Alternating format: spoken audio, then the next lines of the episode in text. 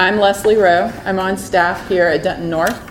I am glad you guys are all here this morning, and I'm excited to get to talk with you about the Holy Spirit this morning.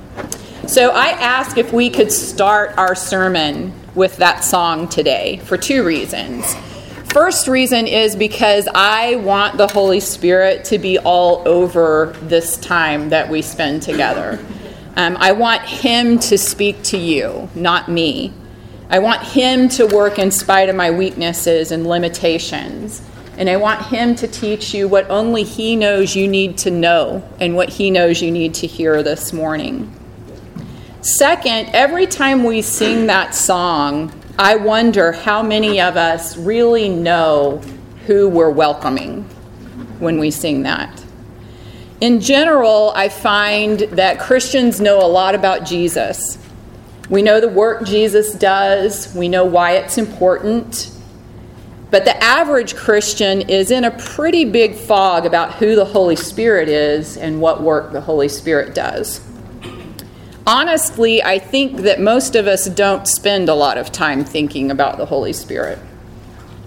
What's so interesting about this is that Jesus is the one who asked the Father to send the Holy Spirit.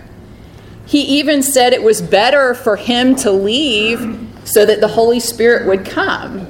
And so, if we are really following Jesus and we really love Jesus and know about Jesus, shouldn't we want to know about the Holy Spirit too?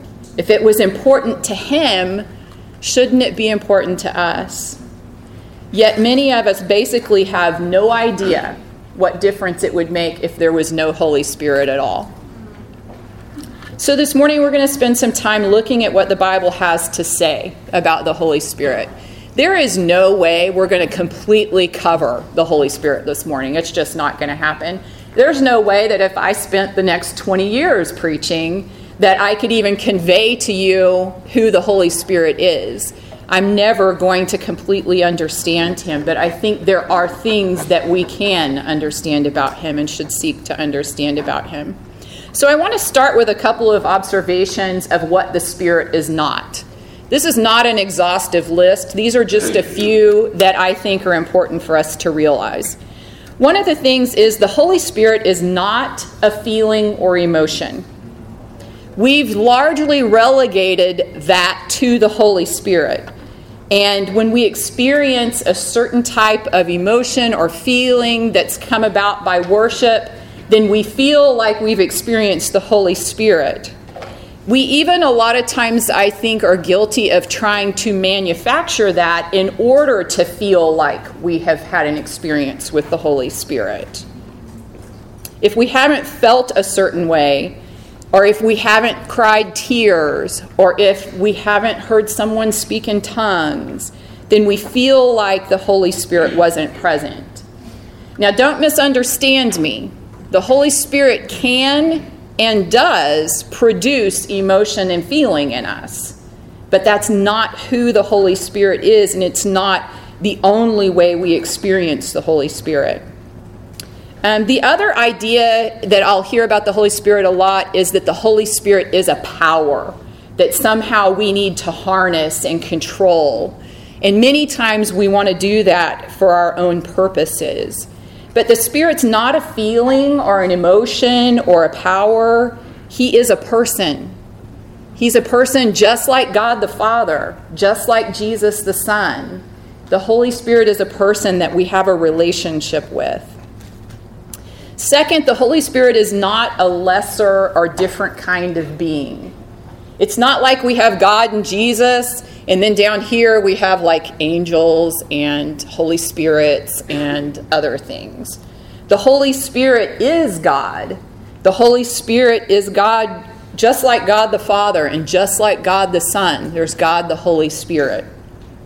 Now, I can't explain all that to you in a way that makes sense. I can just tell you that that's the truth of it, and I'm going to let the Holy Spirit teach you what that looks like and what that means. Third, the Holy Spirit is not a flashy, grandiose, spontaneous experience that only occurs occasionally. We don't get a quick shot of the Holy Spirit. And I think this movie clip will help illustrate this a little bit. So I'm going to show this.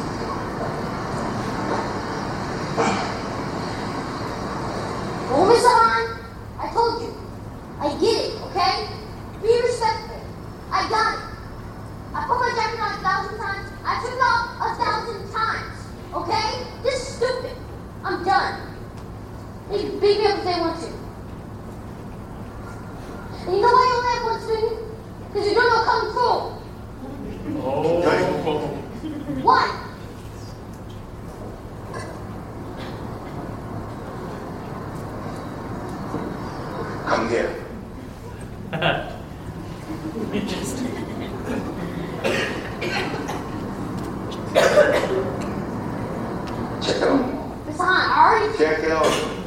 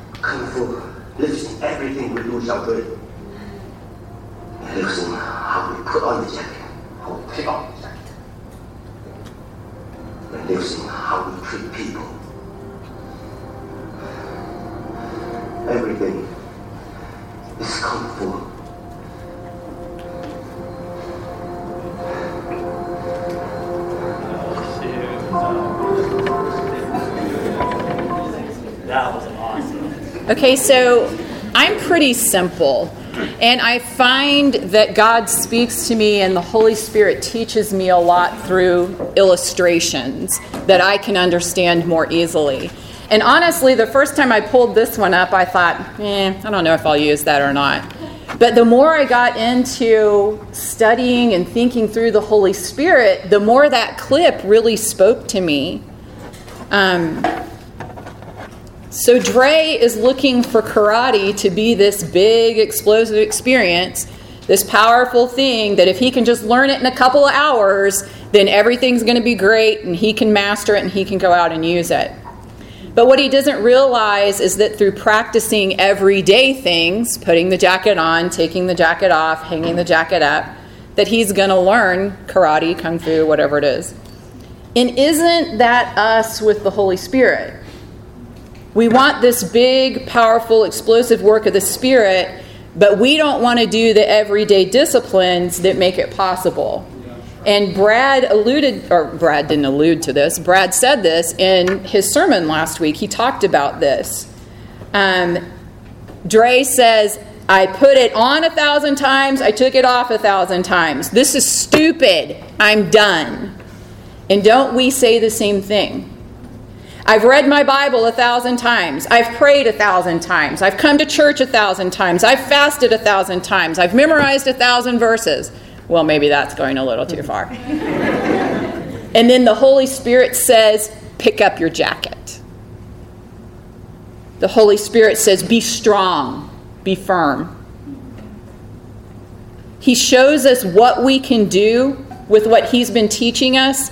And just like Dre, when, we, when he realizes that Mr. Han really knows how to do Kung Fu, we go, whoa. Because we see the power of the Spirit. But it's through those daily disciplines. And when we go, whoa, the Spirit goes, focus. Look at me. Look at me.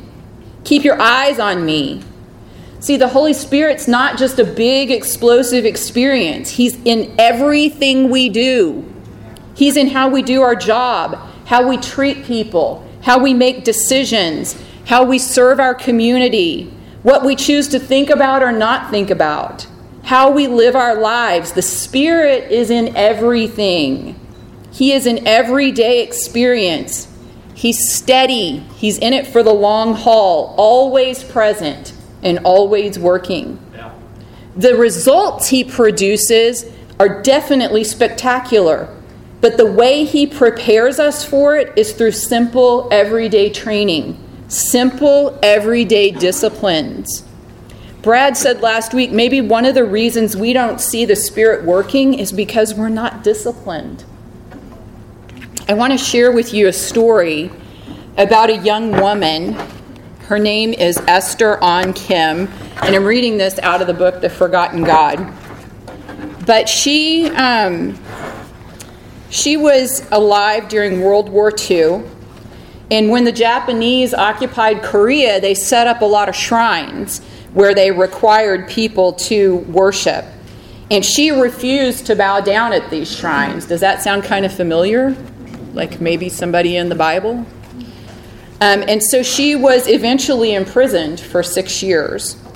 And this is what I, I'm going to actually use her a couple of times, but we're going to start here. Knowing she was destined for prison for refusing to bow down to idols, Esther spent time training herself both physically and spiritually. Each day she would find and eat food that was decaying, knowing that that was what she would be served in prison. The discipline she demonstrated is humbling. How many of us would choose to eat rotten foods? While preparing for prison, she memorized more than 100 chapters of the Bible and many hymns because she knew she would not be allowed to keep her Bible. She spent countless hours seeking God through fasting and prayer. These times when she read the scriptures led to greater clarity, and she was able to surrender her fear of being tortured. Reading her story left me wanting more more intimacy with Christ, more love for people, more of God in my life. And to be honest, more discipline. She was a well disciplined believer, but there was nothing self righteous about her. Her obedience to Christ only increased her ability to hear the voice of the Spirit. See, it's what Brad said last week about the disciplines are not in and of themselves anything special or spectacular, but the disciplines are the way that God prepares us for harder things, for bigger things. So don't go for the quick fix, the flashy experience. Live instead for the long haul because the Spirit shines in people who opt for simplicity, perseverance, and humility. So, those are a few things the Spirit is not. Now, let's spend some time looking at what the Bible says the Spirit, who the Spirit is, and what He does. I'm going to start with John 14, 16, and 17. Jesus says, And I will ask the Father, and he will give you another advocate to help you and be with you forever the Spirit of truth. See, Jesus promised the gift of another advocate. Why another? Why the word another? The word another because Jesus was our original advocate. Advocate is also translated counselor, defender, helper, comforter, strengthener, friend. These express thoughts of encouragement, of support, of assistance, of care, of shouldering the responsibility for another's welfare. See, Christ was saying, the Holy Spirit will care for you in the way I have cared for you. Okay, so that's one of the works of the Holy Spirit is to care for us the way Jesus cared for us and still cares for us. John 14, 25 through 27. All this I have spoken while still with you, but the advocate, the Holy Spirit, whom the Father will send in my name, will teach you all things and remind you of everything I have said to you. Peace I leave with you, my peace I give you. I do not give to you as the world gives. Do not let your hearts be troubled, and do not be afraid.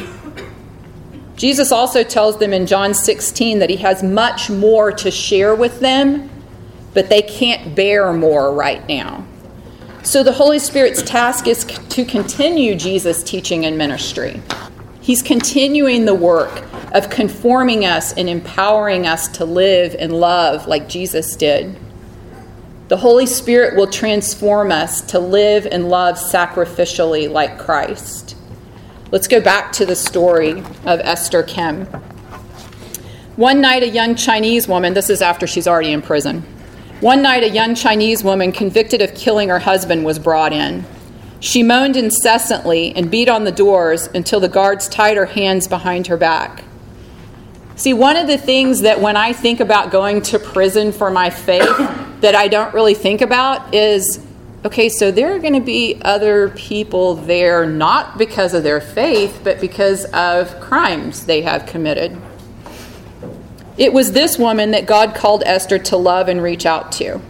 Esther held the woman's feet at night to warm them, even though the woman was covered in her own excrement. Though food rations were small, Esther gave up her portions for three days to this woman. Could she have done that if she hadn't been disciplined and prepared for her life in prison before that? See, the Holy Spirit was able to take that discipline and work through it. Over time, the Chinese woman began to respond, carrying on conversation and eventually accepting the good news of the gospel. The woman was later executed for her crime, but she went to her death alive in Christ. This is one of many people God used Esther to minister to. Murderers and swindlers who were utter outcasts were changed before all who watched as the love of Christ through Esther healed their hearts and gave them hope. Even the jailers and government officials noticed how she shone in that dark place. She could have just endured her suffering like a good Christian, and we would have applauded it for her for it. But she was not content to merely endure. She was ready every day and every moment asking God, Who do you want me to love for you today? See, the Holy Spirit worked in her to transform her to be able to live and love sacrificially like Jesus did. And the Holy Spirit does the same thing for us. We're not able to do that on our own, we're not that good. But the Holy Spirit is able to do it through us. See, the Holy Spirit teaches us how Jesus lived and loved, and then He gives us the peace we need to live that out when trouble comes. John 15, 26 through 1615. This is kind of a long reading, and I thought about not doing the whole thing, um, but then I just couldn't not read this. When the advocate comes, who I will send to you from the Father, the Spirit of truth who goes out from the Father, he will testify about me. And you also must testify, for you have been with me from the beginning. All this I told you so that you will not fall away. They will put you out of the synagogue. In fact, the time is coming when anyone who kills you will think they are offering a service to God. They will do such things because they've not known the Father or me. I have told you this so that when their time comes, you will remember that I warned you about them. I did not tell you this from the beginning because I was with you. But now I am going to him who sent me. None of you asks me, Where are you going? Rather, you are filled with grief because I have said these things. But very truly I tell you, it is for your good that I am going away. Unless I go away, the advocate will not come to you. But if I go, I will send him to you. When he comes, he will convict the world of guilt about sin and righteousness and judgment. About sin, because people do not believe in me. About righteousness, because I am going to the Father where you can see me no longer. And about judgment, because the prince of this world now stands condemned. I have much more to say to you, much more than you can now bear. But when he, the Spirit of truth, comes, he will guide you into all truth. He will not speak on his own, he will speak only what he hears, and he will tell you what is yet to come. He will glorify me because it is from me that he will receive what he will make known to you. All that belongs to the Father is mine. That is why I said, the, whole, the Spirit will receive from me what he will make, make known to you. See, one of the works of the Holy Spirit is to guide us into all truth and teach us all things. Second Peter tells us that the Holy Spirit inspired Scripture, that man was carried along by the Holy Spirit. So when you read the Word, the author himself is present with you to teach you and instruct you. Do you hear that? When you read the Word, the author of it is present with you to teach you and instruct you. That's so exciting. That's so encouraging. 1 Corinthians 2 tells us the Spirit testified to the apostles by revealing to them all truth and inspiring them to communicate that truth. Thus, we have the gospel. Thus, we have the New Testament. Without the Holy Spirit, we wouldn't have those things. That's one of the ways the world would be different if there was no Holy Spirit. And then Acts 1 1 through 8. In my former book, Theophilus, I wrote about all that Jesus began to do and to teach until the day he was taken up to heaven, after giving instructions through the Holy Spirit to the apostles he had chosen. After his suffering, he presented himself to them and gave many convincing proofs that he was alive. He appeared to them over a period of 40 days and spoke about the kingdom of God. On one occasion, while he was eating with them, he gave them this command. This is Jesus giving this command Do not leave Jerusalem, but wait for the gift my Father promised, which you have heard me speak about. For John baptized with water, but in a few days you will be baptized with the Holy Spirit. Then they gathered around him and asked him, Lord, are you at this time going to restore the kingdom to Israel? He said to them, It is not for you to know the times or dates the Father has set by his own authority, but you will receive power when the Holy Spirit comes on you. And you will be my witnesses in Jerusalem and in all Judea and Samaria and to the ends of the earth. In Matthew 28 18 through 20, Jesus tells us, Go and make disciples of all nations, baptize them, and teach them to obey everything I have commanded. In this scripture we just read, Acts 1 8, he tells them that they will be his witnesses to the very end of the earth. When Christ left the world, he committed his cause to his disciples. But think about that for a minute. These particular disciples had never been good students. They had consistently failed to understand Christ, and they'd missed the point of his teaching throughout his earthly ministry. Until he was crucified, they thought he was going to be an earthly king, an earthly Messiah. Peter had just very recently denied him three times. The others had deserted him because they were afraid to be associated with him and what might happen because of that. They disbelieved anyone who told them that they had seen Jesus, that Jesus had risen, even though Jesus assured him that that's what would happen. And so they're going to do better now that he's gone? How did they become powerful men of faith who preached the gospel and suffered greatly for it? We just read in John 16 where he told them they would be put out of the synagogue and that anyone who killed them, anyone who killed them, would think they were offering a service to God. Why were they so changed after Jesus left? The answer is because Christ sent the Holy Spirit to them. The Holy Spirit to teach them all truth, to remind them of what Jesus had taught them already, to reveal to them of the rest of what the Lord intended them to learn. Were it not for the Holy Spirit, there would be no gospel, no faith, no church, no Christianity. It wouldn't have spread. It couldn't have without the power of the Holy Spirit. We see from their past that they weren't capable of that by their own power. It was when they waited for the power of the Holy Spirit to come that they were able to do that. And the Holy Spirit gives us that same power to be Christ's witnesses. When Jesus promised the Holy Spirit, the first thing he told his disciples to do is wait. No one cared more about the spread of the gospel than Jesus did. But he knew that they wouldn't be able to accomplish anything without the Holy Spirit. The Spirit would do more through them than they could ever do by themselves, and the same is true for us. The Spirit will do more through us than we could ever do by ourselves. I want um, to show a song video now. This song is called Same Power, it's by Jeremy Camp. And I want you to really focus on the words and what it means that the Holy Spirit gives us power.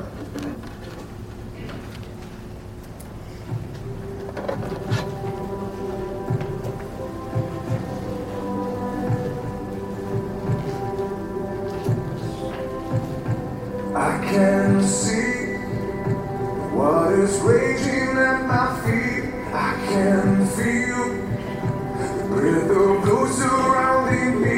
I can hear the sound of nations rising up. We will not be overtaken. We will not be overcome. I can walk down this dark and painful road. I can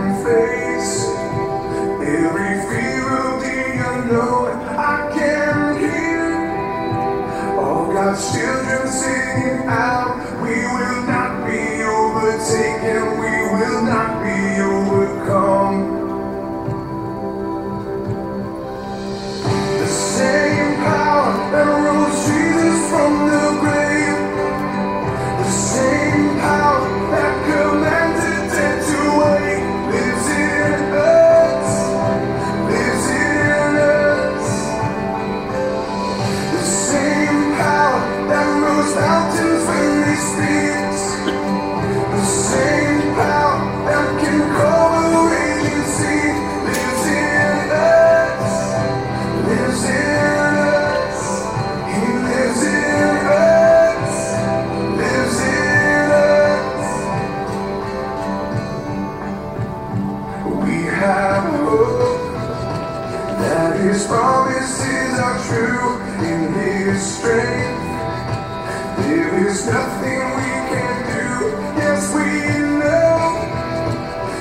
Are greater things in store. We will not be overtaken. We will not be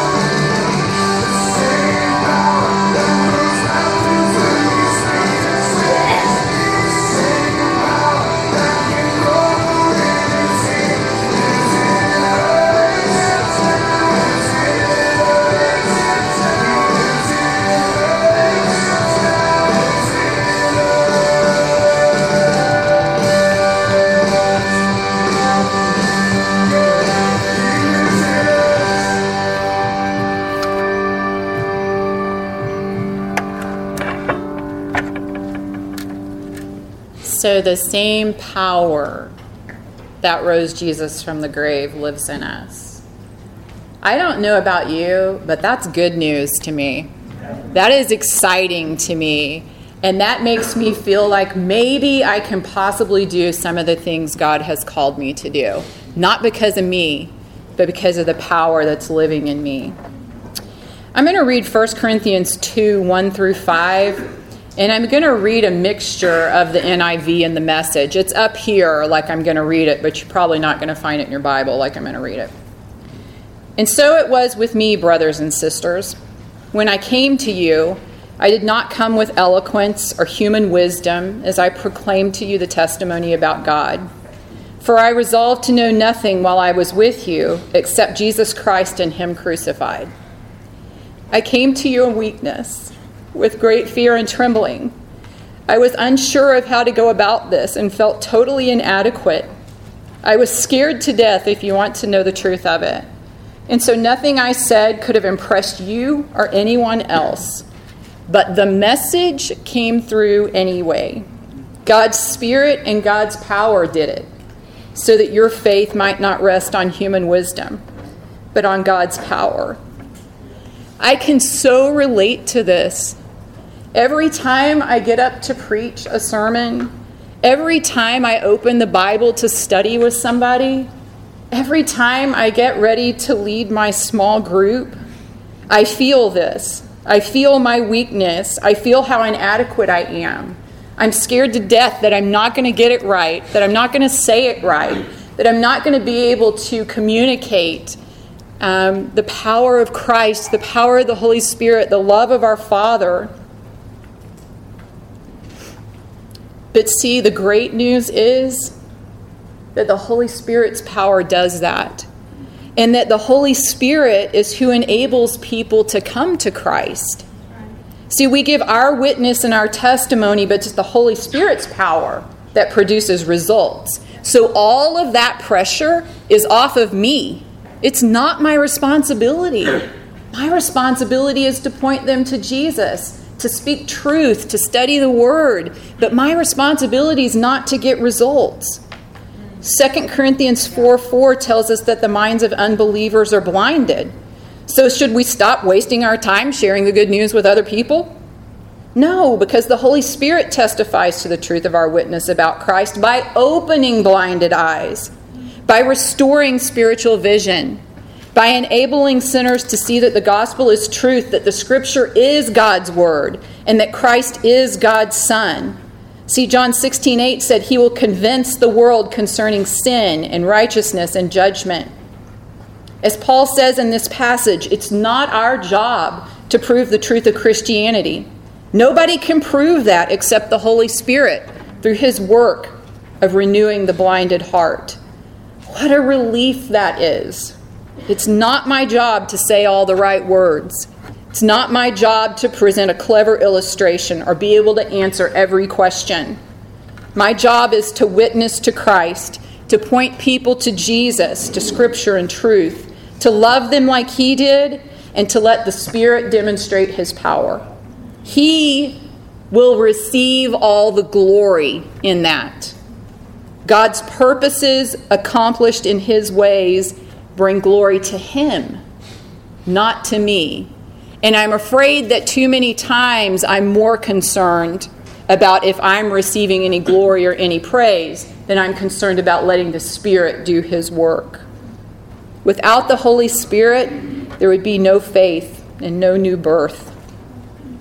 So, just in summary, because it might have been hard to, to follow some of that, the Holy Spirit is not a feeling, emotion, or power, He is a person. The Holy Spirit's not different or an, a, a different or inferior kind of being. He is God. The Holy Spirit is not a spontaneous, grandiose experience that happens occasionally. He is an everyday experience. The Holy Spirit takes care of us the way Jesus did. He enables us to live and love like Jesus did. He guides us into all truth and teaches us all things. He gives us the power to be Christ's witnesses, and He enables people to come to Christ. Our job is to recognize Him. to depend on Him and not ourselves, to yield completely to Him so that we don't squelch Him and He can control our lives. It's a lifelong process, but we should be practicing it every day. All of that is good news. All of that is such a relief to hear. But I want to end by giving you a little bit of a challenge with this.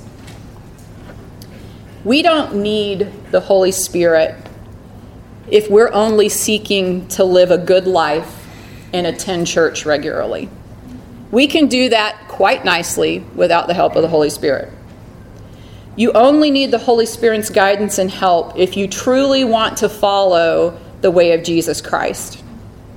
You only need Him if you desire to obey everything He commanded and teach others to do the same. You only need Him if you understand that you're called to share in Christ's suffering and death as well as His resurrection. You only need the Holy Spirit if you have genuinely repented and believe. If you've truly turned away from the way you were headed and joined Jesus in living His way, then you desperately need the Holy Spirit. If that describes you, then I want you to sing this next song that we're going to sing, which is Oceans. But I want you to think about what you're singing. Spirit, lead me where my trust is without borders. Let me walk upon the waters wherever you would call me. So that means leaving your borders economic borders, social borders, geographic borders, religious borders, racial borders. Take me deeper than my feet could ever wander, that my faith would be made stronger in the presence of my Savior. That could look like paying $240 and missing out on a week's pay to go work hard for a week in New Orleans serving a poor community and providing kids with something for Christmas. It could look like befriending the student, coworker, neighbor that has no filter and no social skills. You know, the one no one else will be friends with. It could look like fostering a child, even when you're sure it would break your heart when they're placed back with their family. It could look like asking that girl or guy on a date, even though they're not your type. It could be moving to a foreign country or moving to a less affluent neighborhood or just trying to move to a different group of people instead of your group of friends. It could look like taking a job making less money to live in the community your church is in. Nothing in those two lines of lyrics is going to make you feel good when you're going through it. You're singing, and many times with your hands raised high, for God to make you uncomfortable and then when you feel the nudge, the nudge of the Holy Spirit, to buy coffee for a homeless man, to confess a sin to your core or your small group, to share with someone about something that's happened in your past that might be able to help them, and we don't do it. We don't do what the Holy Spirit is prompting us to do. We sing that song because it feels good. But will we move when the Spirit leads us to move? We can't sing that song and refuse to live it. It's deeper than your feet would ever, if, if it is deeper than your feet would wander, it's going to be unknown and scary and uncomfortable. If our trust is without borders, it is wild, unpredictable, dangerous. But if you yield to the Holy Spirit and follow where He leads, it's also exhilarating and life giving and exactly where God wants us to be. So I want you to take some time to talk to God about this. If needed, I want you to confess and ask forgiveness if you've not been willing to follow the Spirit's leading. If you don't have the desire to follow the Spirit's leading, I want you to ask Him to give you the desire. If you're afraid, I want you to ask the Holy Spirit to enable you to do it anyway. After you've had time to pray, we're going to sing this song together, and then we're going to take communion together. as the Spirit helps us remember Jesus. Thanks for joining us for our sermon podcast. We would love for you to join us on Sunday morning or in one of our small groups during the week. And you can get more information about that at dentonnorthchurch.com.